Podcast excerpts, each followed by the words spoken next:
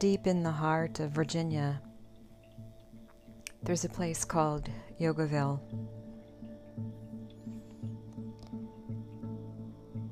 There's this huge shrine there. It looks like a looks like a circus tent. And so many colors and it's just magnificent. And it's called the Lotus Shrine. And Lotus stands for light of the universal truth. Shrine or Light of Truth Universal Shrine, Lotus.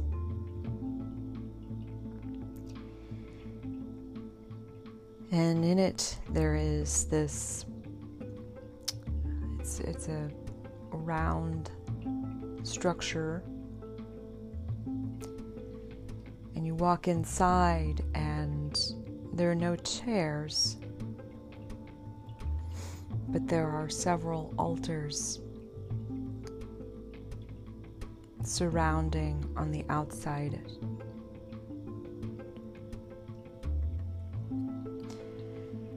And each altar has passages from the different religious traditions. So there's some Jewish passages and then so some symbols regarding the Jewish faith and then you go over and there's readings from the Quran and then the yoga tradition there's passages I believe it's from the sutras or um, the Bhagavad Gita so each has an altar dedicated to the different religious traditions.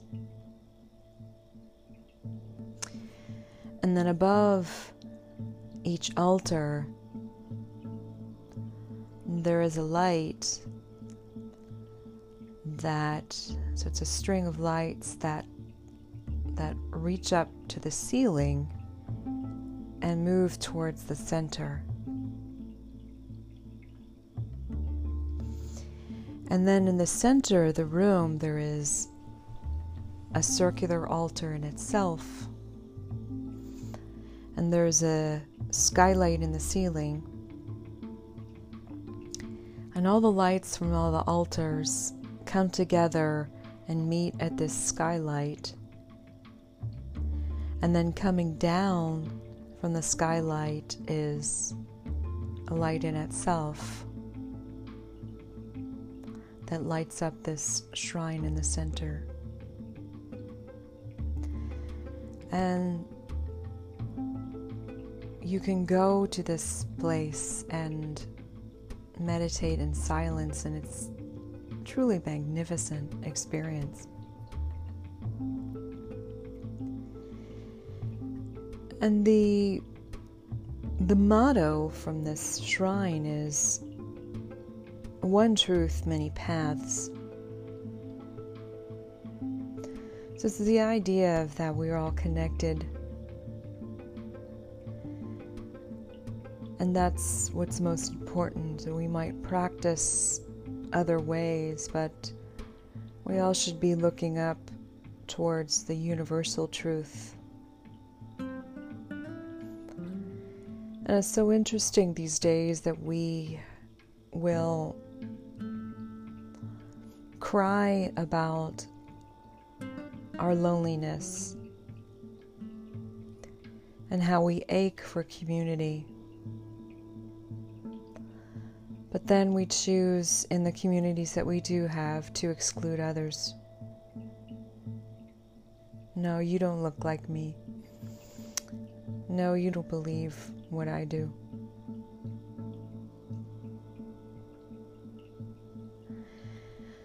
I wonder if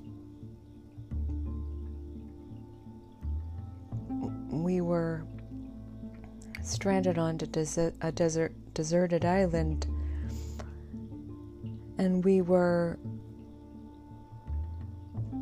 left with people who disagreed with us.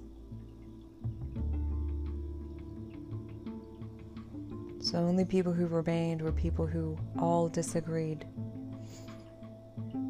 What would you do? Would you just sit on your side of the island, try to fend for yourself? Would you extend your hand to other people who disagreed with you and recognize that you have one common goal, and that's to work with each other to survive.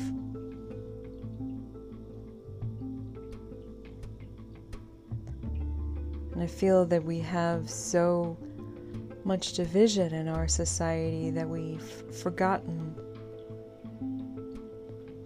to extend our hand out to one another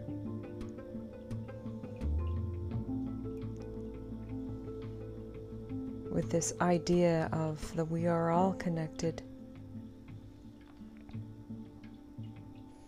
That we indeed we have many paths. But truly we just have one truth.